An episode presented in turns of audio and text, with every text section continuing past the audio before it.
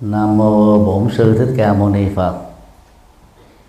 Kính thưa à, quý tiền hữu tri thức, niệm Phật đường Giác Tâm, thành phố Valencia, Cộng hòa Séc. Nhân à, chuyến viếng thăm à, niệm Phật đường lần thứ ba và cũng nhân ngày yoga quốc tế lần đầu tiên thầy uh, à, kính nghe đến tất cả các quý vị đề tài hài hòa thân tâm sống đời hạnh phúc. Khoảng uh, tháng 11 năm 2014 Thủ tướng Modi của đất nước Ấn Độ vận động thành công 177 quốc gia và Tổng thư ký Liên Hợp Quốc Ban Ki-moon thừa nhận ngày 21 tháng 6 là ngày yoga quốc tế. Trong uh, văn hóa và thời tiết của uh, châu Âu đó 21 tháng 6 tương đương với ngày hạ chí và là ngày mà thời gian 3 ngày dài nhất trong một năm. 21 tháng 6 năm nay đó thì mặt trời mọc vào lúc 4 giờ sáng và lặn vào lúc um, 9 giờ 24 phút về đêm. Nhân um, sự kiện ngày dài nhất đó thủ tướng của ấn độ đó mong mỏi rằng là tất cả mọi cư dân trên hành tinh tận dụng cái thời tiết thuận lợi này với không khí trong lành để thực tập yoga, một phương pháp giúp cho thân và tâm của con người được hài hòa. Nhờ đó, tăng cường sức khỏe, sống thọ trong hạnh phúc và bình an. Vì à, đây là lần đầu tiên của năm đầu tiên ngày yoga quốc tế đó được uh, chào đón trên toàn cầu. Riêng tại uh, tiểu bang Gujarat nơi mà thủ tướng Modi được sinh ra và lớn lên đó, có đến 29.000 địa điểm mà trong vòng nửa tháng à, kính từ ngày hôm nay trở về trước đó, rất là nhiều thành phần hàng ngàn người đã tập hợp để tập luyện yoga một phương pháp truyền thống của nền văn hóa Ấn Độ cổ đại. Với nỗ lực đó, làm sao cho thân và tâm của con người trở nên hài hòa thống nhất gần gũi với thiên nhiên. Nhờ đó đó cái chất lượng của cuộc sống đó, được nâng cao. Trên à, bệnh viện toàn cầu đó 177 quốc gia tình nguyện trở thành co-sponsor tức là đồng bảo trợ cho sự kiện này, được diễn ra tại quốc gia của mình, ít nhất là ở thủ đô và một số các thành phố lớn khác. Trong một năm 365 ngày đó, có rất nhiều ngày quốc tế. Nhưng ngày yoga quốc tế là ngày lễ hội sức khỏe và được cộng đồng lãnh đạo chính trị của nhiều quốc gia nhất tán đồng và đồng bảo trợ. Đây là cách là truyền bá giá trị sức khỏe mà Đức Phật nói rằng sức khỏe là vốn quý còn hơn vàng. Lời tuyên bố của Đức Phật ở trong kinh à, Pháp Cú cho chúng ta thấy là Đức Phật nhận thức rất rõ người có sức khỏe có thể biến các ước mơ trở thành hiện thực. Có thể phát huy các tiềm năng để làm cho mình trở nên có giá trị, cao quý hơn trong cuộc đời. Người ở tuổi về hưu có thói quen đó là hoài ức những kỷ niệm đã qua. Thầy tạm gọi họ là những người sống với thời quá khứ thôi. Cho nên mỗi khi ngồi lại chia sẻ tâm sự thì phần lớn người già kể về quá khứ vàng son hay là quá khứ khổ đau của mình. Cho nên đó, họ đã vô tình hâm nóng lại nỗi khổ niềm đau thêm ít nhất là một lần nữa. Đang khi khổ đau đó đã từng có và cũng đã từng kết thúc rồi từ lúc có sự kết thúc khổ đau đó đã diễn ra ba chục năm hai chục năm mười năm ba năm vài tháng vài tuần vài ngày. Ký ức về khổ đau là cách chúng ta tình nguyện bằng hữu thức. Nối kết khổ đau tái diễn lại thêm một lần nữa bằng ký ức thôi chứ không bằng hiện thực. Và hành động đó đó theo đạo Phật đó, là thiếu thông minh. Cho nên con người lại chìm vào trong các cái cảm xúc thăng trầm mà nội dung của đó đó là đầy ắp những điều bất hạnh. Do đó um, thực tập hài hòa thân tâm đó là một nhu cầu không thể thiếu đối với hạnh phúc của con người. Theo đức phật đó, sự sống của con người đó được hình thành bởi năm tổ hợp tiếng Bali gọi là Bancha Khanda. Tiếng Sanskrit gọi là Bancha Skanda. Khanda hoặc là Skanda đó là những yếu tố tập hợp lại mà hình thành ra một cái gì đó. Ở đây đó, sự sống con người được hình thành bởi năm tổ hợp, bao gồm thân thể, cảm giác, tri giác, tâm tư và nhận thức. Thân thì được hình thành bởi bốn tố chất là đất, nước, lửa và gió. Gọi đông la đó là nguyên lý chất rắn, chất lỏng, chất nhiệt và chất vận động. Đây còn gọi là bốn yếu tố phổ quát tồn tại khắp vũ trụ, từ những vật thể lớn như là các hành tinh cho đến là nhỏ như là bụi trần thì chúng đều chứa đựng ở trong đó gồm có cả bốn nguyên lý vừa nêu. Tính phổ quát đó là là rất thông dụng. Khối tâm của con người đó theo đức phật đó, được uh, hình thành bởi bốn nhóm. Nhóm cảm xúc nhóm uh, tri giác nhóm tâm tư và nhóm hành uh, nhóm nhận thức. Thông thường đó chúng ta ít để ý đến mối quan hệ hai chiều giữa thân và tâm. Cho nên à, mỗi khi thân đau, chúng ta kéo theo tâm khổ. Mỗi khi tâm khổ chúng ta cũng làm cho thân thể của mình trở nên bị bệnh tật hoặc nặng nề hơn. Đau đó thì liên hệ đến phản ứng sinh học khó chịu của cơ thể. Chẳng hạn như chúng ta nói, tôi đau răng đau đầu đau tim đau thận đau gan vân vân. Nhưng chúng ta có thói quen nói tôi khổ tâm chứ không ai nói là tôi đau tâm. Hoặc là cũng không ai nói là tôi khổ thân.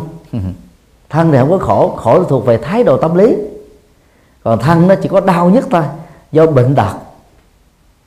Như là một cái phản ứng uh, thông thường trải qua 5 tháng khi cơ thể con người trở nên già nua yếu yếu đuối hoặc là à, sống thiếu chất ăn uống không đầy đủ làm việc quá nhiều ngủ nghỉ không thích hợp vân vân. Nhận thức được mối quan hệ hai chiều giữa thân và tâm. Buộc người phật tử chúng ta đó không nên đánh giá thân này đó là nguồn gốc của tội lỗi.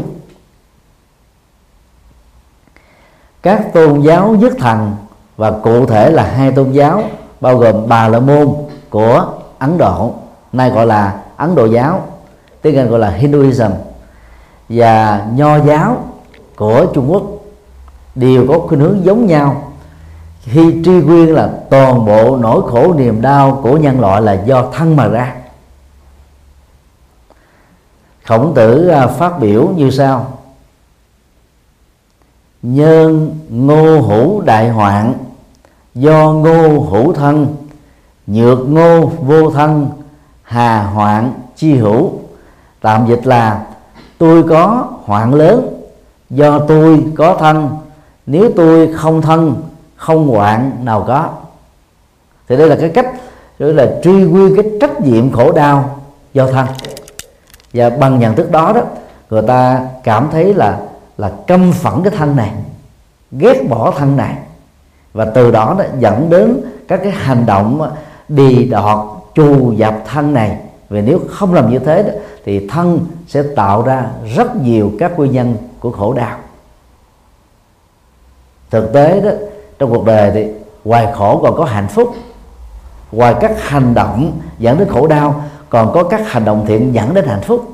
Như vậy thân này cũng có thể là công cụ phục vụ cho những giá trị cao quý chứ đâu phải nó chỉ có làm những việc sai trái về pháp luật đâu cho nên, quy kết thân là nguồn gốc khổ đau trên bản chất là một ngộ nhận.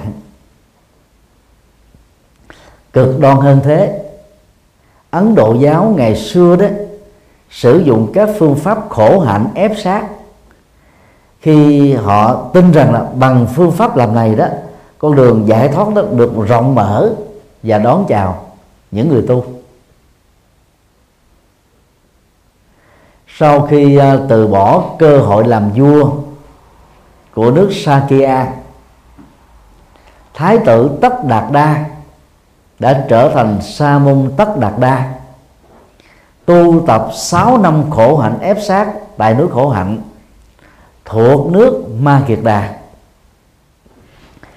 Chưa đầy nửa tháng, các phương pháp khổ hạnh khó thực tập nhất mà truyền thống các vị đạo sĩ thường làm, đều được sa môn tất đạt đa thực hiện thành công. Tên tuổi của ngài nổi như cột người ta nghĩ rằng là thái tử tất đạt đa chính là hóa thân của thượng đế, là hiện thân của thượng đế mới có thể làm được những phương pháp khổ hạnh khó làm như thế. Bao gồm suốt ngày đứng một chân ngủ trên bàn trong quanh năm suốt tháng, không cạo bỏ râu tóc, không tắm rửa. Ăn chỉ có vài nấm mè nhỏ. Thậm chí ngồi bất động hàng giờ, hàng ngày. Phương pháp này, đức phật đó, được tin là ngài là thượng đế của những người theo bà la môn giáo. Sau khi nhận thức đây là phương pháp sai lầm đức phật đã mạnh dạn từ bỏ phương pháp tu mang tính quá độ này. Và ngài đã gạt qua một bên các cái danh thơm tiếng tốt mà người ta đã đồn thổi rằng là bằng phương pháp tu của hạnh, ngài đã trở thành thượng đế. Bởi vì đức phật rất có liêm khiết trí thức. Điều mà ngài trông đợi từ việc tu tập của ngài là nhằm giải quyết các vấn nạn khổ đau của bản thân. Và thông qua đó giải quyết các vấn nạn khổ đau của kiếp người, chứ không phải là để được làm thầy của mọi người, để được, gọi là, cả nhân loại này tôn vinh mình như là ông thượng đế. Sau khi ờ, từ bỏ phương pháp sai lầm, Đức Phật đi về à, Bồ Đề Đậu Tràng, nơi cách đó khoảng 8 cây số đường chi bay thực tập thiền một cách biên mật Đức Phật đã chứng đắc được ba tuệ giác lớn tuệ giác về quá khứ của bản thân, tuệ giác về tái sinh của chúng sinh trong tương lai, tuệ giác về toàn bộ nỗi khổ niềm đau và nguyên nhân dẫn đến chúng đã được kết thúc. Đức Phật đã trở thành bậc giác ngộ đầu tiên trọn vẹn trong lịch sử tư tưởng của nhân loại. Và sau đó đó, Đức Phật đã thuyết giảng bài kinh đầu tiên mang tựa đề là kinh tứ thánh đế. Trong đó Đức Phật răng nhắc chúng ta là hãy xa lánh hai cực đoan, hưởng thụ các khoái lạc giác quan mà đỉnh cao nhất đối với người tại gia là tính dục. Đừng xem đó là con đường gọi là hạnh phúc mà tuyệt đối. Và cũng đừng nên gọi là xem thân thể này là nguồn gốc tội lỗi và mà khổ đau, cho nên trừng phạt nó sau đến hai cực đoan này đức phật chủ trương con đường trung đạo con đường uh, dung thông con đường gọi là hài hòa. Như nói theo ngôn ngữ hiện đại đó là hài hòa trong lối sống hài hòa trong sinh hoạt hài hòa trong ăn uống hài hòa trong làm việc hài hòa trong giao tế hài hòa trong ứng xử.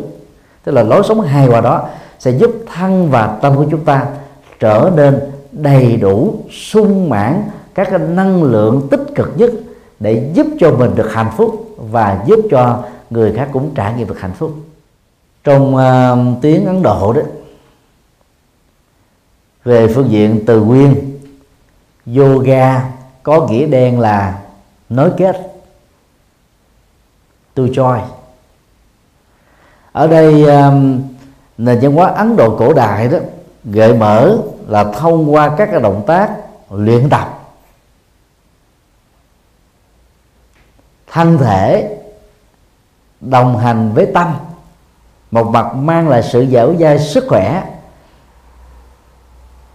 đẩy lùi hết tất cả các loại bệnh tật và trường thọ thì mặt khác đó nó còn giúp cho chúng ta nối kết được hài hòa được thân và tâm về một mối trong cùng một thời điểm. Trong um, hai trường phái triết học Phật giáo Đại thừa tại Ấn Độ phái yoga cha ra là trường phái mà người Trung Quốc, Việt Nam thường dịch là duy thức tông, hoặc về sau còn gọi là pháp tướng tông. Thực ra về từ nguyên đó, yoga là sự thực tập, tâm linh này chara đó cũng là sự thực tập. Như vậy yoga cha ra có nghĩa đen là thực tập tâm linh, theo nghĩa là làm chủ tâm và trên nền tảng đó làm chủ được thân và ngược lại.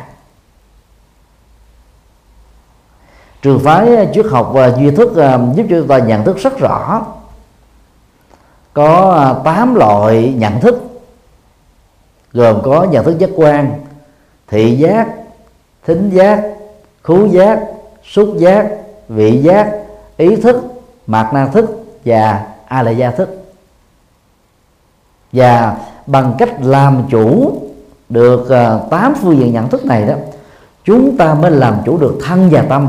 Cho nền tảng đó tạo ra sự hài hòa thật lớn. Nhờ đó mà sức khỏe được tăng trưởng tuổi thọ được đảm bảo hạnh phúc được bền lâu. Và ngay sau đây đó chúng ta thử uh, uh, ôn lại những lời dạy của Đức Phật trong kinh điển nhằm giúp cho chúng ta hài hòa thân tâm từ nghĩa bóng cho đến là nghĩa à, thiết thực. Điều một, văn hóa ăn chay. Kể từ khi à, đạo Phật Đại thừa phát triển vào thế kỷ thứ nhất trước Tây lịch, tức là trung bình khoảng 500 năm sau khi Đức Phật qua đời đó, ăn chay đã trở thành văn hóa và nó là lối sống được tất cả các tăng ni theo đạo Phật Đại thừa chọn lựa.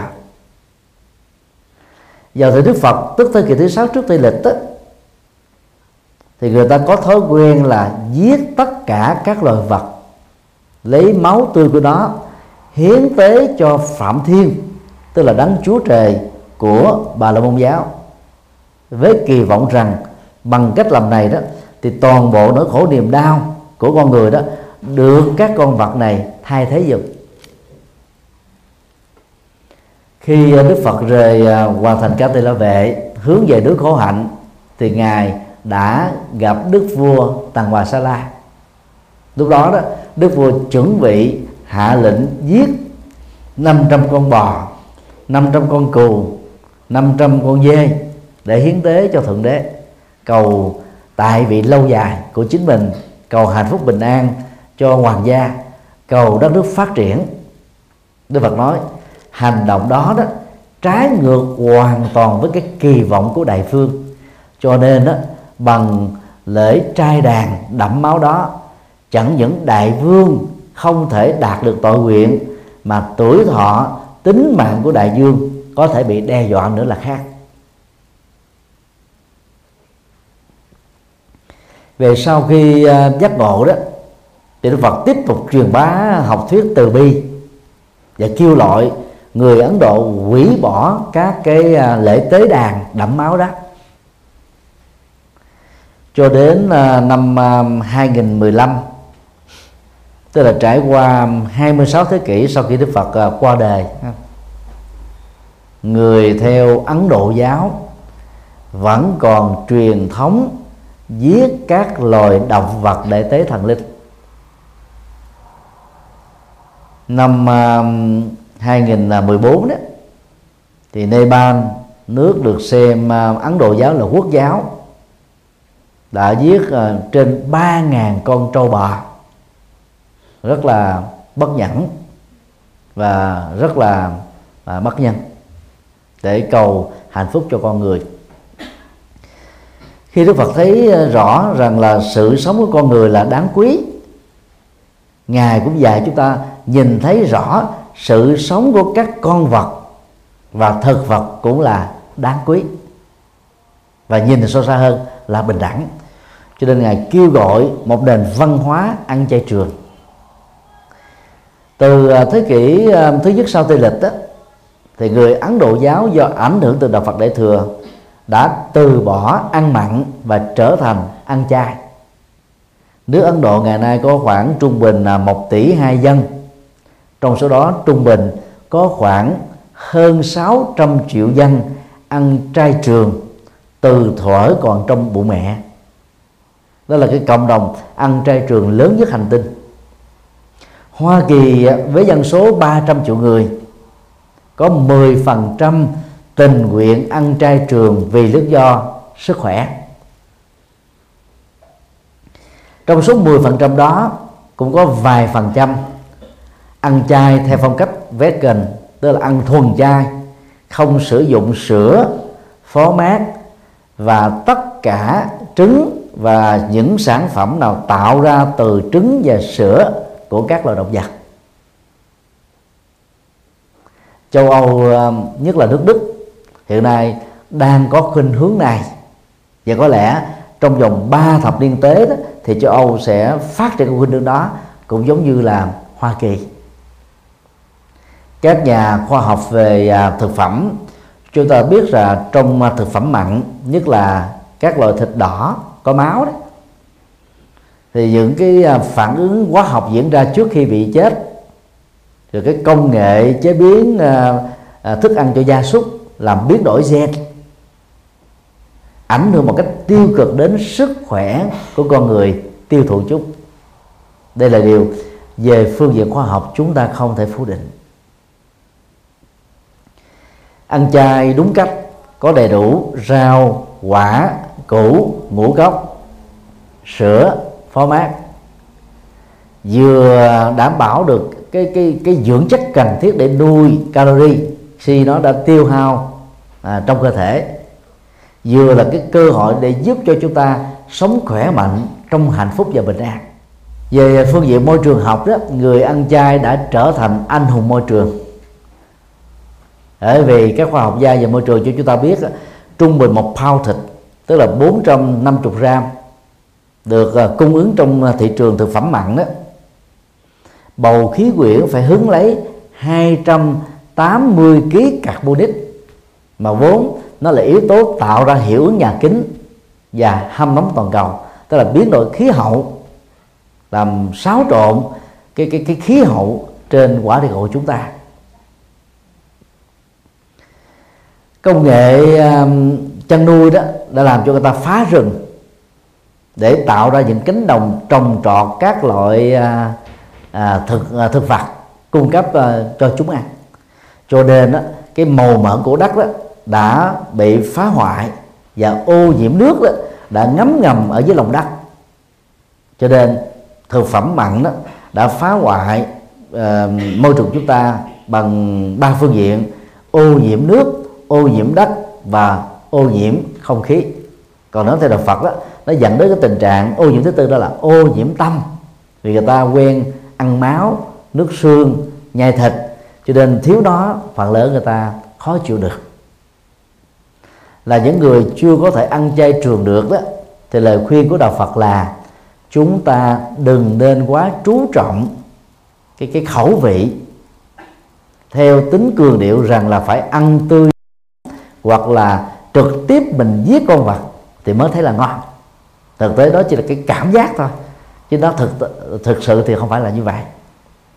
Do đó à, sống ở thế giới phương tây các phật tử nên bắt trước người à, phương tây. Đó là ăn thực phẩm mặn theo công nghiệp tức là đông lạnh. Tức là người phương tây không trực tiếp giết. Do đó nghiệp sát đối với họ là không đáng kể. Dân châu á bao gồm những quốc gia nghèo trong đó có việt nam chăn nuôi giết chết an toàn thực phẩm xuất khẩu ra hải ngoại với cái giá rẻ mạt, lãnh đủ toàn bộ nghiệp sát về bản thân mình với một đồng lương rất là khiêm tốn. Về à, phương diện nhân quả đó, thì à, ở châu Âu ít bị chiến tranh hơn những quốc gia khác. Hiếm khi bị động đất như là các nước châu Á có núi non cao. Và các loại chim thú trở nên rất gần gũi với con người do chúng tiếp xúc với con người mà trong đó cái trường sinh học tỏ ra xung quanh con người đó nó không có sát nghiệp như là cư dân ở châu Á. Cho nên nó không có sợ con người. Còn ở Việt Nam á bắn dần ná các ông nhậu đó nhậu uh, trứng trứng chim nhậu những con chim rất nhỏ thậm chí con rắn cũng không không không từ. Cái gì cũng ăn cũng giết hết. Do vậy mà đến rừng Việt Nam chúng ta hiếm nghe thấy tiếng chim hót. Nó tình trạng đó rất là tồi tệ. Cho nên um, hãy bắt chước theo um, người Ấn Độ hiện nay. Gia đình nào ăn mặn đó họ không mua những con cá lòng tông những con vật nhỏ vì đơn vị sát nghiệp á, nó tỷ lệ thuận. Họ mua những con cá lớn một gia đình ăn đó, đôi lúc trong 3 ngày chỉ góp phần tạo ra, gián tiếp một đơn vị sự sống bị kết thúc thôi.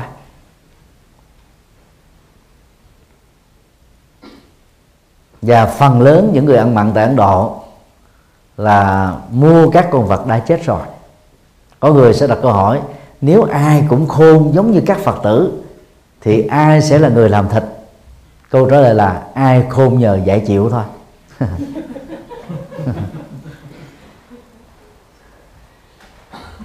do đó là phật tử mỗi tháng chúng ta nên tập văn hóa ăn chay tối thiểu hai ngày. Dần dần quen chúng ta tăng lên thành 4 ngày. Một năm đó có à, ba tháng quan trọng tháng giêng tháng tư tháng bảy âm lịch. Nhiều phật tử thuần thành phát tâm ăn chay trọn tháng để tăng trưởng lòng từ bi để tôn trọng sự sống của con người. Thế phương tây này ngày càng phát triển thì họ càng gần với đạo phật về phương diện này. Đa khi nhiều phật tử tại châu á vẫn chưa làm quen được với văn hóa này mà theo đạo phật đó ăn chay tạo ra cái sự hài hòa giữa thân và tâm. Trong thực phẩm mặn đó nó chứa đựng rất nhiều các cái uh, tố chất mà khi tiêu thụ vào trong cơ thể đó, tạo ra các phản ứng hóc môn tính dục. Tức là nó kích thích cái nhu cầu tính dục ở con người. Do vậy mà người xuất gia đó thường được khích lệ ăn chay trường để giảm thiểu cái nguồn năng lượng dư thừa đó. Nếu một ngày mà mình ăn ba cửu mặn sáng trưa và chiều sự dư thừa calorie tạo ra các phản ứng hóc môn tính dục sẽ làm cho người tu rất khó có thể vượt qua được cái bản năng đó. Do vậy, ngoài việc ăn chay, người tu còn được khích lệ là ăn ít nữa. Tức là ăn làm sao cho cái lượng calorie vừa đủ thôi, thậm chí là nó gần đủ. Thì tự động đó cái cái nhu cầu về tính bản năng đó, nó giảm thiểu đi. Do đó người phật tử cũng nên hiểu yếu tố này để những lúc nào chúng ta cần vượt qua cái năng lực đó, năng lượng đó đó. Thì ngày hôm đó, hạn chế ăn mặn. Các loại thịt cá, rau quả củ mà bổ cho thận đều dẫn đến cái phản hóc môn tính dục cao. Đó là quy luật đó. Và người Trung Quốc, người Việt Nam còn kỹ lưỡng hơn. Mặc dầu hành, hẹ, tỏi, nén hương cừ về bản chất đó, là thực vật. Tức không có sự sống uh, của tâm thức. Nó thuộc về thực phẩm chay nhưng vẫn được khích lệ là không nên ăn chúng. Vì những thứ này được gọi là thực đơn của thần tình ái. Tức là ăn nhiều những thứ đó nó tạo ra cái phản mùi hôi. Và thực phẩm nào tạo ra phản mùi hôi nhiều đó thì nó tăng cái cái hóc môn tính dục ở trong cơ thể. Do đó người ăn chay theo đạo Phật Đại thừa thường hạn chế tối đa và nhiều nơi hoàn toàn không sử dụng đến những thứ này. Do đó để um, tạo ra cái sự um, cân bằng trong ăn uống hay là à, tiết chế trong ăn uống đó thì văn hóa ăn chay là rất thích hợp. Nhật Bản là quốc gia mà họ có cái chế độ ăn á rất đơn giản cái lượng calorie đó đủ thôi. Ờ, người Nhật ăn có một vắt cơm hoặc là sushi thì dài à, ba miếng nho nhỏ. Rồi à, các loại rau quả củ mỗi một khẩu phần đó nó chỉ bằng một gấp hay là một cái muỗng nhỏ thôi là đủ rồi. Cho nên đi khắp nước Nhật Bản chúng ta hiếm nhìn thấy một người béo phì lắm ngoại trừ những ông võ sĩ sumo. Tức là huấn luyện để tăng trưởng cái cơ thể đặc biệt để phục vụ cho đô vật thôi. Còn người dân Nhật đó, rất là mảnh khảnh là nhờ họ làm chủ được cái cái cái ờ, cái cân bằng của chế độ dinh dưỡng. Và ăn chay đó là sự cân bằng dinh dưỡng tốt nhất hài hòa giữa thân và tâm. Yếu tố này sẽ dẫn đến sức khỏe và trường thọ. Điều hai lại phật thời đức phật đó, văn hóa lại chưa có. Người ấn độ bày tỏ lòng tôn kính ờ, đối với phật đó qua ba động tác. Thứ nhất là đi nhiễu quanh tay phải theo chiều kim đồng hồ, ba vòng. Thứ hai là khi ngồi xuống để học đạo ở đức phật, người ta chỉ ngồi một bên chứ không ngồi trực diện. Và thứ ba là đứng dậy trạch áo bài vai phải. Đó là ba động tác trong nền văn hóa ấn độ được xem là cách bày tỏ lòng tôn kính của mình dành cho các nhà tâm linh. Động tác thứ tư đó, nó thuộc về văn hóa ấn độ. Đó là người ta đó ngồi xuống theo tư thế trò họ, chồm hổm, dùng lòng bàn tay phải của mình đụng vào bàn chân của đức phật. Sau đó, đứng dậy, đụng vào trán của mình. Tại vì trán là cái cao nhất của một cơ thể. Người ta thường tôn thờ cha mẹ, ông bà, các bậc thần linh. Còn chân là cái thấp nhất có thể dẫm đạp các phật nhơ. Khi mà làm động tác đó đó, thì người ta đã tôn vinh người được tôn kính này ở mức độ cao nhất. Từ động tác này khi đạo phật có mặt tại trung quốc, người trung quốc đã biến chế ra loại động tác ngũ thể đầu địa lễ, tức là động tác lại mà nãy giờ chúng ta thực tập đó. Là cái trán, hai cùi chỏ và hai đầu gối tiếp giáp với mặt đất. Đồng thời đó, chúng ta ngửa hai lòng bàn tay lên, quán tưởng rằng là đang nâng cái bàn chân của Đức Phật và mũi và môi chúng ta đang hôn vào bàn chân của ngài đó là động tác lễ lại mà người Việt Nam hiện nay đang sử dụng. Nó nó là một cái nghi lễ rất đặc biệt. Nó tạo ra một cái nét đẹp cho người lễ lại rất hay và trang nghiêm. Mỗi ngày trung bình nếu chúng ta phát tâm lại Phật 49 lại, chúng ta chỉ tốn trung bình 20 phút. Đối với người lớn tuổi 15 phút đối với những người thanh niên. Đây là động tác mà cơ thể chúng ta có điều kiện vận động toàn thân. Rất tốt cho sức khỏe. Nó tạo ra cái sự hài hòa giữa thân và tâm. Và để làm được như thế đó thì khi chúng ta lấy lại cần lưu ý như sau. Thứ nhất về tư thế đứng. Chân á, phải tạo thành hình chữ V. Tay đó là khép lại giống như là búp búp sen đặt ở trước ngực. Và quán tưởng rằng là chúng ta là một búp sen và trở thành đó là là là là Phật trong tương lai. Và khi mà mình à, trang nghiêm rồi đó thì nâng bàn tay lên ngang với trán cúi đầu thấp xuống xá một xá rồi đưa lên lại xuống một lại. Khi bắt đầu lại đó thì chúng ta hít một hơi thở thật sâu trung bình là 8 giây. Giữ lại ở vùng đan điền khoảng 3 giây. Chúng ta từ từ hạ đầu gối xuống để cho hai đầu gối tiếp giáp với mặt đất và hai cùi chỏ tiếp giáp xong chúng ta nâng bàn tay lên, quán tưởng đang hôn đức phật và thở ra một hơi thật dài, trung bình 8 giây. Rồi chúng ta nhẹ nhàng đứng dậy. Bằng cách đó, dùng hai cái cái cái gót nâng mông và toàn thân chúng ta lên để tránh tình trạng bị dướng vào cái áo hoặc là bị vấp té ngã do thiếu sự cân bằng.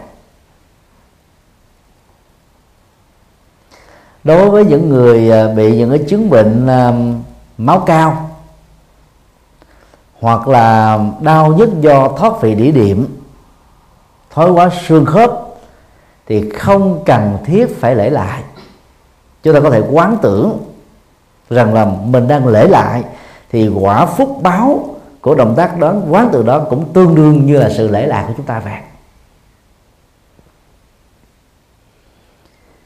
Bằng à, việc à, làm chủ hơi thở ra và vào. Khi à, đứng lên đó thì chúng ta nhón hai gót lên thật là cao. Lúc đó đó, chịu khó nhíu hậu môn lại, nhíu hậu môn lại rồi khi giơ tay thẳng lên đến trán rồi ờ, uh, xuống tiếp cho mặt đất đó, thì chúng ta mới mở hậu môn ra. Thì bằng phương pháp này đó người thực tập lễ lại có thể điều trị được các loại bệnh trĩ trĩ nội và trĩ ngoại rất đơn giản mà hiệu quả rất là cao. Phải nhíu hậu môn lại. Và phương pháp đó cũng giúp cho chúng ta đang luyện thiết công một cái động tác nhưng mà có giá trị hài hòa thân tâm rất là tốt. Trong uh, truyền thống tâm linh của đạo Phật đó ngoài giá trị y học tức là mang lại sức khỏe từ động tác lễ lại thì lại Phật còn là cái phương pháp để chúng ta nhiếp tâm mình được thanh tịnh. Nó nó nó trải nghiệm cái kinh nghiệm tôn giáo và tâm linh rất là sâu sắc. Và theo đó đó chúng ta khép lại toàn bộ nỗi khổ niềm đau, những điều bất như ý, những cái thăng trầm, vinh nhục, thành công, xuống chó, thất bại, vân vân. Thay vì cái cảm xúc mình nó sẽ lên xuống như là cái sóng tâm. Thì bây giờ bằng phương pháp lại phật, chúng ta nhận thức sáng suốt, làm chủ được tâm, qua hơi thở, tự động chúng ta làm chủ được nó. Người tu học Phật nó còn à, sử dụng phương pháp lễ lại, như là một cái cơ hội để sám hối những cái tội lỗi về luật pháp, những sai lầm về quan hệ dân sự. Và chúng ta cam kết rằng là từ nay trở đi đó, tôi sẽ không tái phạm. Đồng thời, chúng ta gieo vào trong cuộc sống này đó những hành động mới mà giá trị của nó đó đối lập hoàn toàn với những nghiệp xấu ác đã từng có trong quá khứ cho nên, lễ lại bằng cách thức vừa nêu đó, chúng ta đang làm chủ hơi thở. Thông qua làm chủ hơi thở, chúng ta đang làm chủ tâm. Thông qua làm chủ tâm, chúng ta làm chủ được động tác, đứng lên, ngồi xuống và cứ như thế. Mỗi ngày tập thành thói quen 49 lại. Chúng ta sẽ tiết kiệm được rất nhiều tiền vì không cần thiết phải đi khám bác sĩ nữa tập luyện thể thao ngoài trời đó nó còn lệ thuộc vào yếu tố khí hậu. Vào những mùa giá lạnh đó, ra ngoài thì dễ bị cảm cúm. Cho nên đó là mình à, tập luyện lại Phật tại nhà nó nó có giá trị à, rất là tích cực như vừa nêu. Do đó tập thành một thói quen. Điều ba kinh hành. Kinh hành đó là động tác ly thảnh thê từng bước nhẹ nhàng trên mặt đất. Trong kinh à, A Di Đà nó có một cái đoạn mô tả về các vị thánh sống ở thế giới Tây phương. Mỗi buổi sáng đó các uh, cư dân um, tịnh độ đó nhặt các loại hoa sau đó đi cúng dường 10 phương các đức Phật quay trở về nước của mình. Sau khi ăn cơm xong là đi kinh hành từng bước thảnh thê. Thì bốn chữ ờ, sau này nó, nó có ý nghĩa rất lớn là phạn thực kinh hành. Phạn là cơm thật là ăn. Sau khi ăn cơm kinh hành đó là mình đi từng bước thảnh thê. Ngày nay đó tại các chùa đó một số nơi đó vẫn giữ truyền thống kinh hành nhưng mà chưa đúng cách. Đang đi kinh hành mà niệm phật đó thì nó lại không tốt lắm cho sức khỏe là kinh hành ngày xưa là không có niệm. Mình đi mặc niệm ở trong đầu thôi. Và chủ yếu là làm chữ được động tác, đang đi, thư thái, nhẹ nhàng, thoải mái, thảnh thơi. Còn lúc mà mình đi mà mình nói chuyện hay là niệm ra tiếng đó, thì cái lượng oxy đó, nó được phả ra quá nhiều, đang khi cái nhu cầu nạp lại vào trong ờ, cơ thể thông qua lỗ mũi đó, thì là ít giờ chúng ta đang nói, đang phát âm thì cái lượng oxy nó vào không đủ. Như vậy tới mà người ta khuyên đó khi leo núi đó, nhớ là đừng nói chuyện. Nói chuyện là mất sức.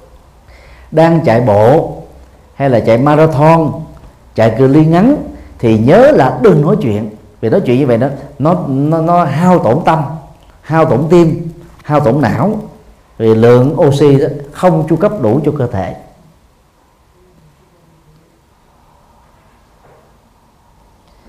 Trong kinh đức phật dạy động tác kinh hành như sau.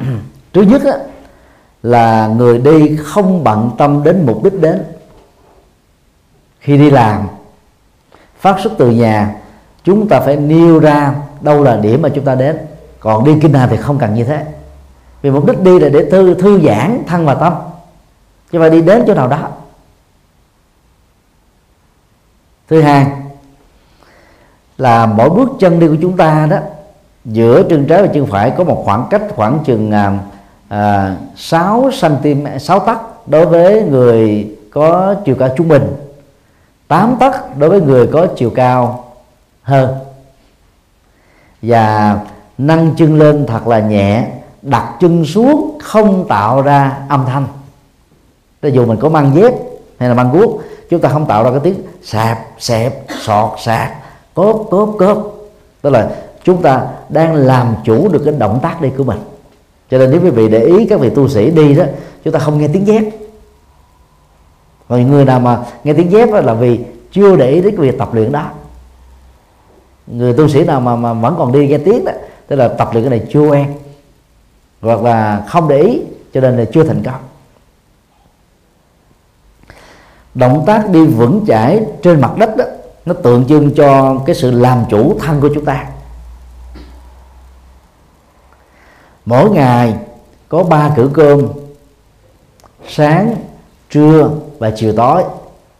Sau khi ăn cơm, nếu chúng ta dành dành trung bình là hai chục phút để đi thiền hành, một hình thức cao cấp hơn đi bách bộ, thì sức khỏe được tăng trưởng dữ lắm. Quý vị không tin, cứ làm thử. Hay kinh Phật gọi là phản thực kinh hành. Cho nên là trong các chùa, nhất là mùa an cư đó, sau khi ăn cơm xong đó, các vị tu sĩ à, đi kinh hành rất là tề chỉnh trang nghiêm. Người tại gia cũng nên tập đi kinh hành. Ăn cơm xong mà nằm ngủ liền đó dẫn đến chứng bệnh béo phì tim mạch gan thận rồi hệ tiêu hóa hệ tuần hoàn đều bị trục trục trặc hết. Quá trình trao đổi chất đó, diễn ra một cách rất là khó khăn và trở ngại. Cho nên chúng ta tập hài hòa thân tâm bằng cách là đi thiền hành sau khi ăn cơm điều kế tiếp là vì bao tử chúng ta đang trong trạng thái gần no chứ đừng để quá ách no. Nó no quá mức thì nó không tốt. Do đó khi đi đó chúng ta không nên thở quá sâu vì khi thở thở vào quá sâu đó, nó sẽ làm ách bao tử trong việc tiêu hóa. Chúng ta thở ờ, ngắn vừa thôi nhẹ nhàng thôi. Nó, nó khác với cái lúc mà à, bao tử chúng ta đang trống rỗng thì chúng ta cần phải hít thở thật sâu để cái luồng khí đó nó vận động chuyển động ở trong toàn cơ thể của chúng ta. Đang lúc đi đó thì hãy quán gương mặt mình đó, như là hoa sen đang nở hướng dương đang cười. Còn ai ở nhật bản đó, thì liên tưởng rằng là mình là cái hoa anh đào đang tươi sáng. Hình ảnh đó nó giúp cho tâm mình đó, lăn lăn nhẹ nhàng thư thái. Lúc đầu đó nó là một cái cảm giác nhân tạo nhưng mà về lâu về dài nó tạo thành một cái thói quen phản ứng không có điều kiện. Các chị em phụ nữ tập đi kinh hành mà gương mặt đó, lúc nào cũng quan hỷ vui cười đó chắc chắn là chồng mình đó sẽ thương mình nhiều hơn. Chứ về nhà mà quý bà gương mặt lạnh giống như chùa bà đăng hầm hầm hì hì không nói không cười không ừ không hỉ gì hết á là quý ông cảm thấy cái không gian trong nhà đó căng thẳng lắm ở Việt Nam nhiều ông chồng nó lợi dụng vào cái đó rồi đi ra quán nhậu thôi. Hoặc là ở công sở đó thư ký riêng đó trẻ trung đẹp nước hoa thơm phức áo quần mảnh bao. Nói chuyện đó thì là toàn là dạ bẩm trình thưa.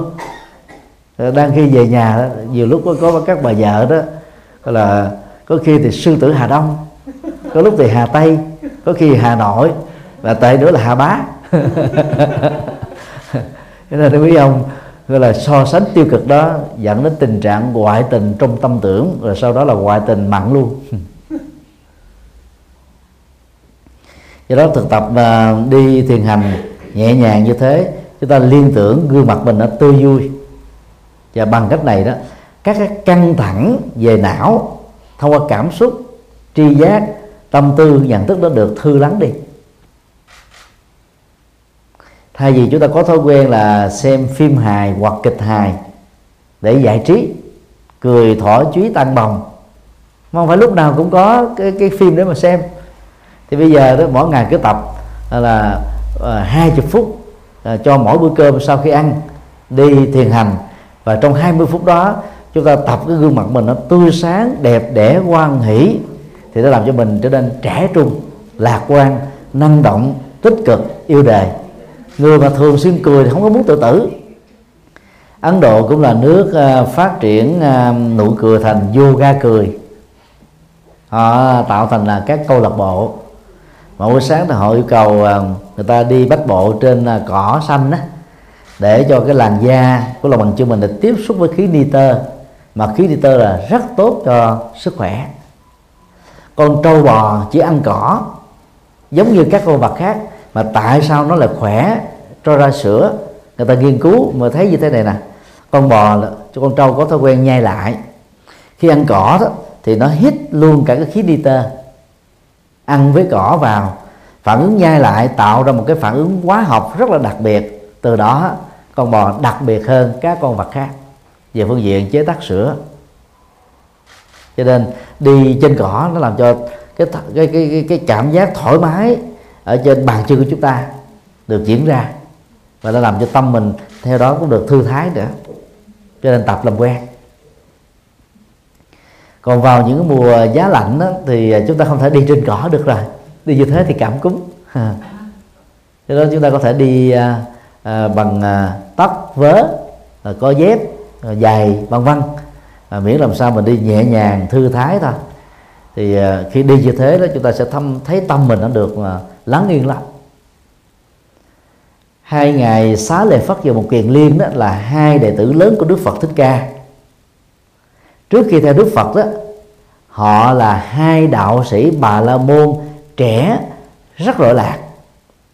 Khi nhìn thấy ờ, a la hán mã thắng 150 năm kiều trần dư đang đi kinh hành từng bước thảnh thơi trên các cánh đồng thôi. Xá lợi phất đó, là quyết tâm tới để học hỏi ờ, đạo lý ở vị đạo sĩ này liền. Và cái cuộc à, tao phùng đó đó đã làm cho xá lợi phất trở thành tu sĩ phật giáo. Và về à, chia sẻ lại với một người là bạn thân thì hai huynh đệ đã trở thành cánh tay phải cánh tay trái của Đức Phật Thích Ca về sau này. Rồi chỉ bằng cái cái cái việc mà quan sát cái tư thế đi nhẹ nhàng, thư thái, thoải mái, thảnh thơi của ngài Mã Thắng thôi, mà hai ngày sáu lại phát một kỳ liên trở thành hữu dụng.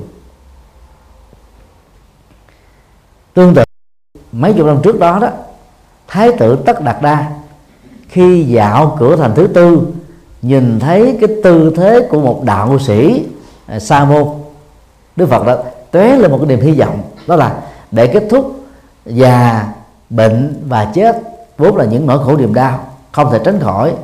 Thì việc tu tập tâm linh là con đường và là lựa chọn tốt nhất. Tức cái quan sát về cái tư thế thoải mái trong đi hay là thiên hành của một vị, là đạo sĩ thôi, đức phật đã trở thành nhà tâm linh. Do đó, các quý phật tử tập thói quen đi thiền hành để tâm mình nó được thoải mái. Và mỗi bước chân đi đó, nó chậm rãi, đừng quá chậm đừng à, quá nhanh ở mức độ là trung bình là đạt được yếu tố này. Điều 4 ngồi thiền. Thiền à, trong tiếng à, Bali là chana người Trung Quốc phiên âm là thiền na. Và người Việt Nam đó gọi tắt đó là thiền. Nhật Bản gọi chữ thiền trong Hán Việt đó theo cách phát âm của họ là Zen tức là viết cùng một chữ thôi khác nhau về phát âm. Để thực tập à, uh, Zen để à, uh, thân và tâm được hài hòa đó người thực tập cần lưu ý một số điều như sau.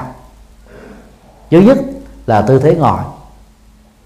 Có hai tư thế ngồi căn bản ngồi uh, kiết già tức là tư thế hoa sen trọn vẹn.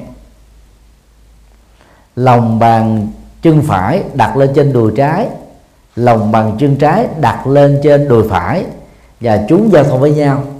Chéo như thế này được gọi là tư thế âm dương giao. Tức là nó giao nhau nó tiếp nhau giữa âm và dương à, trong cùng một cơ thể của chúng ta. Và động tác ngồi này đó nếu huấn luyện quen thuộc đó nó sẽ tạo ra sự hài hòa âm và dương mà vốn là yếu tố để tăng trưởng sức khỏe và dẻo dai sức khỏe. Tư thế thứ hai đơn giản hơn đó là bán già, tức là hoa sen phần nửa. Chúng ta đặt lòng bàn chân ờ, phải lên trên đùi trái, hoặc là lòng bàn chân trái lên trên đùi phải thôi. Cái này nó thoải mái hơn. Những người chân dài đó thì dễ thực tập động tác này. Những người chân ngắn và những người ờ, phát tướng đó thì khó thực tập hơn.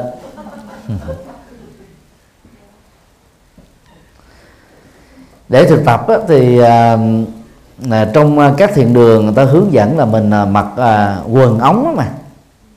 Có dây thun hay là cột bằng dây lưng. Chỉ còn à, mặc quần tây có dây nịch đó là khó ngồi thiền lắm. Ngồi chút xíu là mình sẽ bị tê chân. Rồi đối phó với cảm giác tê như thế chúng ta sẽ không tập trung tâm thức của mình được để tạo ra sự hài hòa thân và tâm. Thứ hai về tư thế của mắt thì à, mắt á, phải được à, khép lại khoảng 60 phần trăm. Mở 40 phần trăm theo tư thế nhìn xuống dưới đất. Và cái cái cái tầm mắt đó, nhìn đó, nó phải đứng trên cái lỗ mũi khoảng chừng 2 cm thì lúc đó đó tạo thành một cái đường thẳng thì nó nó nó sẽ trước cái à, hai cái đầu gối chúng ta trung bình là ba tấc đối với người có chiều cao vừa và bốn tấc đối với người có chiều cao dài. Lý do là nếu khép mắt lại một trăm phần trăm, chúng ta tạo ra cái sự an thần tự nhiên, dễ rơi vào giấc ngủ. Nói tiếp tiếu đó là, gọi là ngủ thiền. Thường có tứ thiền thôi. Thiền một, thiền hai, thiền ba, thiền bốn, chứ đâu có thiền thứ năm. Mà thiền thứ năm tức là thiền ngủ ngủ luôn, ngủ gà, ngủ gật thế này. Còn mở ra một cái trọn vẹn đó, thì con mắt mình nó nhìn màu sắc là cảnh trí, hình thù, vóc dáng của con người, sự vật, sự việc đang diễn ra, cho nên khó tập trung. Do đó phải khép lại thôi. Trong các nước Phật giáo thì Nepal và Tây Tạng là hai quốc gia có phong cách nghệ thuật về cặp mắt Đức Phật là tuyệt vời nhất. Chúng ta nhìn vào cái tượng Phật của hai nước này, chúng ta thấy là Đức Phật đang rất là từ bi, thư thái, nhìn và thương chúng ta đang quan sát chúng ta vậy. Còn nhiều quốc gia khác đâu có Việt Nam á tượng gần như là đang nằm ngủ, đang ngồi ngủ vậy.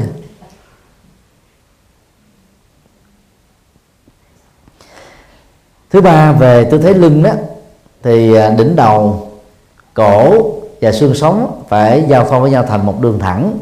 Tiếp giáp với cái mặt phẳng chúng ta đang ngồi thành là một góc 90 độ. Nó giống như vách tường mà thẳng đến chừng nào thì, thì cái độ bền vững của nó được đảm bảo chừng ấy. Nhưng mà nhớ là đừng có gắn gượng ngồi theo kiểu gồng như thế này. Thì chút xíu là chúng ta mệt mỏi liền. Mục đích của ngồi thiền là thư giãn cơ bắp thư giãn toàn thân. Rồi theo đó chúng ta thư giãn cảm xúc thư giãn tâm. Kế tiếp á, là chúng ta theo dõi hơi thở ra vào một cách nhẹ nhàng sâu sắc. Phương pháp đó được gọi là thở bốn thì.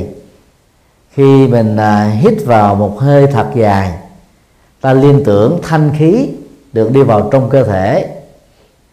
Rồi những niềm vui an lạc hạnh phúc bình an năng động tích cực nó được đi vào trong tâm. Phải liên tưởng như thế để chúng ta trở nên năng động và tích cực. Rồi giữ 3 giây để cái luồng khí đó nó đủ sức để vận hành và nó tống khứ ra cho đó chúng ta thở dài ra cũng trung bình là 8 giây. Các trượt khí theo đó được đi ra khỏi cơ thể.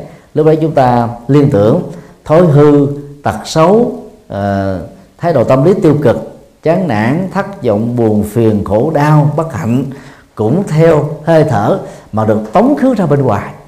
Bằng thói quen này đó thì việc mà hít thở trong tư thế ngồi không chỉ đơn thuần là là chu cấp oxy mà nó là còn là một cái nghệ thuật để làm cho cuộc sống của mình trở nên năng động và tích cực hơn.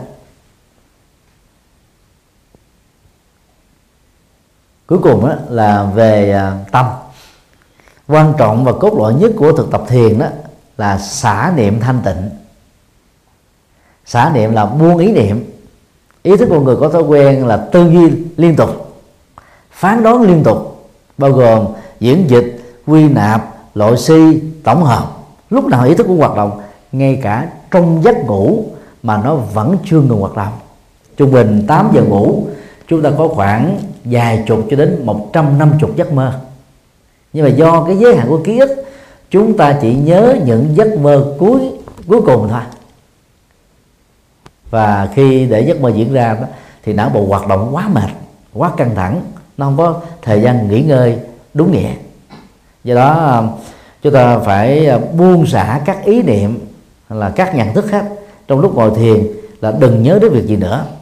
Việc nhà, việc à, công sở, việc xã hội, việc quốc gia, việc vợ chồng, việc con cái, việc bản thân. Quên hết đi. Không phải là thiếu trách nhiệm đâu. Quên hết để tâm chúng ta được format giống như máy vi tính đó mà. Sau khi mình chạy một thời gian thì bắt đầu nó có những cái tập tin bị lỗi. Máy vận hành nó chậm hơn. Thì phần mềm của máy vi tính cho phép chúng ta là sắp xếp lại để cho nó ổn định lại. Sau khi sắp xếp mà không nhanh đó format nó luôn để biến cái cái cái ổ đĩa cứng nó trở về cái trạng thái ban đầu. Rồi chúng ta nạp lại hệ Windows nạp lại các phần mềm rồi tạo ra cái tính năng sử dụng. Thì não con người khi mà bị ký quá khứ chi phối ký ờ, cái cái, cái uh, truy đuổi tương lai uh, can thiệp đó thì lúc đó tâm chúng ta nó trở nên rất căng thẳng, mệt mỏi lắm. Do đó, trong thời gian ngồi thiền 20 phút đến 40 phút, thì theo thời gian cho phép. Hãy phọt format cái cái cái cảm xúc chúng ta đi. Phọt format cái nhận thức đi. Để cho tâm mình lúc đó nó trở nên trống rỗng thôi. Giống như trạng thái chân không. Trong đó là không có sự rê, không có sự bám víu. Toàn bộ các vật đó trong chân không là lơ lửng như thế này thôi và bằng cái nhận thức đó đó chúng ta cũng phải buông bỏ hết tất cả mọi thứ. Thì sau thời gian ngồi thiền đó à, trước khi đứng dậy đó thì à, dùng hai lòng bàn tay so vào cái cổ so vào à, à, so lẫn nhau sau đó áp vào mắt để truyền cái nhiệt lượng vào trong mắt. Nó làm cho thần kinh mình nó được hưng phấn lên. Rồi dùng tay trái so tay phải dùng tay phải so tay trái dùng hai tay so hai chân dùng hai tay à, so thân khoảng trong vòng 3 cho đến 5 phút rồi vận động lắc lồ cổ trái phải trước sau nhẹ nhàng.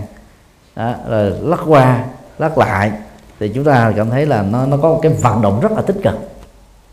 Rồi sau đó mới nhẹ nhàng là, là từ tốn mà ngồi dậy. Steve Jobs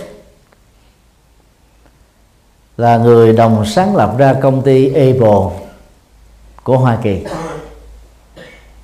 Sau khi ờ, bị tống khứ ra khỏi công ty do ông đồng sáng lập, thay vì hận người, hận đời, Steve Jobs đã sang Nhật Bản học thiền Phật giáo và trở thành Phật tử. Vài tháng sau, quay trở lại Hoa Kỳ đó, nhờ cái năng lực thiền định mà Steve Jobs đã để lại 265 bằng đồng phát minh sáng kiến sáng tạo, có giá trị cho các mục đích dân sự. Là phần lớn các sáng tạo của ông đó, nó thuộc về kỹ thuật số. Ứng dụng của Apple trên toàn cầu ngày nay là phần lớn ứng dụng từ những khám phá của của Steve Jobs. Hiện nay có trên 3 tỷ người hành tinh này sử dụng các cái công nghệ đó điều đó cho thấy là khi mà chúng ta thực tập thiền xả niệm để được thanh tịnh trọn vẹn đó thì tâm của mình nó trở nên là sáng suốt giống như một mặt hồ trong phát toàn bộ các cái cảnh vật á, xung quanh á, nó được tương phản một cách trung thực ở trên mặt hồ đó. Rất là rõ. Có các vấn nạn đó lúc mình ngồi phát ốc ra không suy nghĩ được. Nhưng mà chỉ cần ngồi thiền định buông hết mọi ý niệm đi thì khi mà mình kết thúc cái, cái thực tập thiền như thế đó tự động chúng ta tìm nó được giải pháp. Thay vì lính quýnh lo lắng căng thẳng tâm chúng ta bị rối bời thậm chí bị ức chế tâm lý và đảng trí nữa. Thì hãy thực tập thiền buông xả thì sau đó chúng ta cảm thấy rất là thoải mái. Áp dụng phương pháp à, thiền này đó vào trong phòng thi hay là hít thở thật là sâu nhẹ nhàng thư thái quán tưởng phòng thi là cái phòng ở của mình. Rồi cái người gác thi đó là người thân của mình. Không ai so mối mình không ai bắt bẻ mình không ai gây áp lực mình. Thì thí sinh đó sẽ làm bài thi rất là tốt. Mà nếu lúc nào bị uh, tim đập mạnh do hồi hộp sợ hãi đó thì hít thật sâu làm chủ thân và tâm. Chúng ta sẽ làm chủ được cái tình huống liền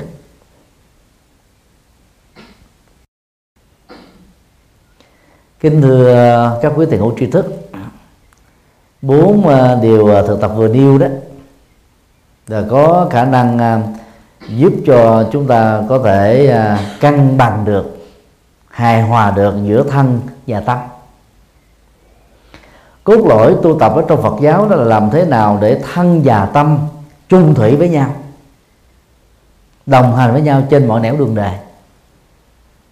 Thân ở đâu tâm ở đó tâm ở đâu thân ở đó. Cũng giống như là hiện tượng um, à, có có có có vật thể thì có cái bóng. Có âm thanh thì tạo ra tiếng vang. Bóng không rời hình âm vang không tách rời khỏi tiếng là hai hình ảnh sánh ví so sự đồng hành giữa thân và tâm. Mục đích tu tập của Phật giáo dầu theo bất kỳ một pháp môn nào là nhằm giúp cho thân và tâm nó được an trú một chỗ thôi chúng ta có thói quen để cho tâm mình đi du lịch khắp nơi. Nhiều khi đang ngồi ở tại à, công ty mà tâm đang lục sục ở ở nhà. Nhiều khi đang làm bếp, tâm lại nghĩ đến cái chuyện của công ty. Cho nên chúng ta đang gây áp lực về cảm xúc, nó không có buông được. Bây giờ thân ở đâu tâm đó làm cho chúng ta tập trung cao độ trong một không gian và thời gian nhất định chỉ là một việc thôi. Việc đó kết thúc chúng ta làm việc khác. Và khi kết thúc việc đó rồi thì khép nó ở nơi nó xuất phát. Đừng có đeo vòng theo. Từ đó tâm mình nó trở nên rất là yên lắng nhẹ nhàng thư thái thoải mái và bình an. Tập riết thành thói quen.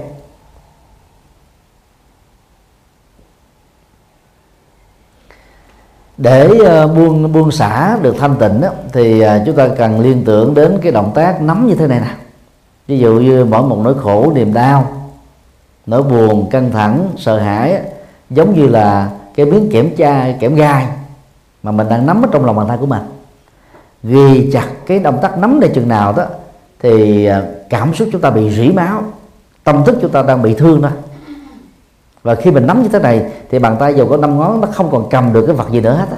nó trở thành bàn tay cùi thôi. Hết sử dụng rồi do đó đức phật dạy chúng ta phải buông xả đi, mở nó ra, thì cái vật dính đó nó sẽ rớt xuống thôi. Vậy bằng động tác đó, chúng ta phải nghĩ đến cái cái quyết định sáng suốt. Tức là buông xả là một nghệ thuật, giữ lại cái giá trị và vẫy tay chào với những cái không có giá trị. Cái không có giá trị bao giờ nó cũng lớn hơn gấp trăm nghìn lần với cái có giá trị. Cho nên à, phải khôn ngoan lắm. Chúng ta mới biết giữ lại cái cần giữ và buông đi những điều không cần giữ. Những điều mà cần buông đó, chúng ta liên tưởng nó giống như rác rưởi vậy đó. Mỗi ngày mình phải quét rác, bỏ trong sọt rác, đem sọt rác đặt ở trước cửa nhà. Rồi những người làm cái công tác vận chuyển rác đó, thì người ta sẽ đưa đến những cái khu chế chế xuất rác để biến nó trở thành gas hay là trở thành những cái cái công trình dân dụng nào đó.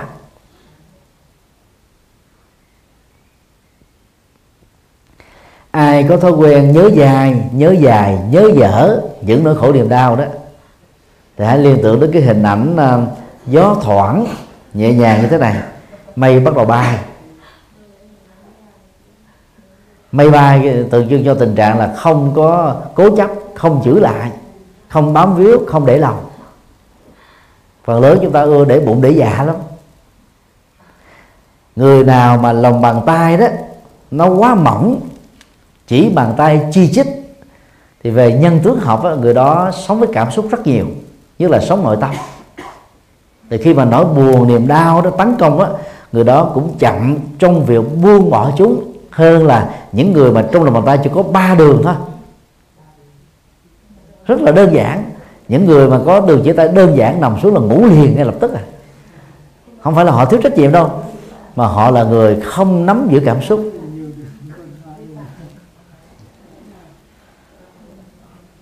Cho nên à, tu học Phật đó thì làm sao đó là chúng ta buông cảm xúc đi. Cảm xúc nó làm cho nhiều chị em phụ nữ khổ lắm khổ tâm. Chị em phụ nữ già hơn trước tuổi là vì cảm xúc nhiều khổ đau nhiều. Cho nên tu đối với chị em phụ nữ phần lớn là làm chủ được dòng cảm xúc ta. Còn quý ông á, thì khô khan về cảm xúc cho nên trong tình cảm đôi lúc cũng khô khan. Nhiều ông chồng á, mỗi lần đi công tác xa về đó quy đổi tình yêu cho vợ bằng nồi ơi, son chảo đó. Là khi quý bà thì trông đợi gì? Một miếng sô cô la một cái hoa hồng tươi một cái quà kỷ niệm để mà hâm nóng tình yêu. Còn quý ông thì không có nghĩ thế. Vợ chồng rồi màu màu mè chi nữa.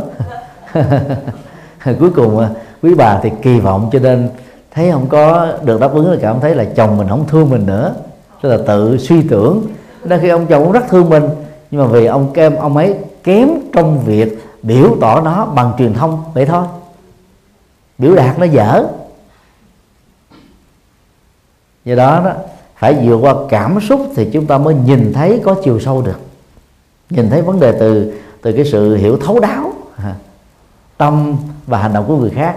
Cho nên chúng ta không có trách cứ nữa, không có hờn giỏi nữa giận tức nữa buồn tuổi nữa à, khổ đau nữa. Và đặt những cái gánh nặng khổ đau đó xuống đó là chúng ta đang buông xả. Mà khi buông xả như vậy là thân và tâm hài hòa sức khỏe rất là tốt. Đó là một vài à, gợi căn bản à, từ lời Phật dạy. Còn à, các phương pháp thể dục thể thao rồi à, các loại võ thuật thái cực quyền uh, yoga chẳng qua đó chỉ giúp cho chúng ta tăng trưởng sức khỏe thôi. Vì chưa chắc đã mang lại chúng ta hạnh phúc. Về hạnh phúc theo đức phật đó là làm chủ hoàn toàn phản ứng cảm xúc hoặc là phản ứng thái độ hoặc là phản ứng nhận thức của ta. Ba cái đó là là khó lắm. Tức là à, mình nghe mà không có phán xét tức là làm chủ thái độ nghe một cái điều thông tin sai lệch về mình mà mình không có khổ bởi lời thị phi đó là làm chủ được cảm xúc. Thấy đúng sự vật đang đang diễn ra như chúng đang là tức là chúng ta đã làm chủ được nhận thức. Trong chữ hán đó trên chữ thánh đó, nó là một cái từ à, là tượng hình gồm có ba yếu tố. Bên trên đó phía bên tay trái đó nó là là chữ nhĩ tức là lỗ tai. Bên tay phải đó, là chữ khẩu tức là cái miệng. Ở bên dưới đó nó là chữ vương tức là ông vua hoặc là người người làm chủ.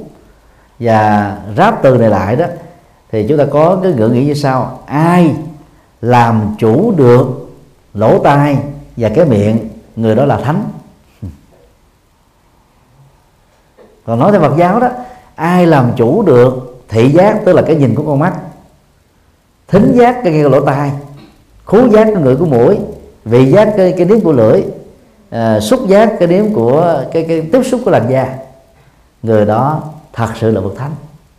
Đức Phật nói trong kinh đó phần lớn cái phản ứng thái độ cảm xúc của chúng ta nó đi theo ba chiều.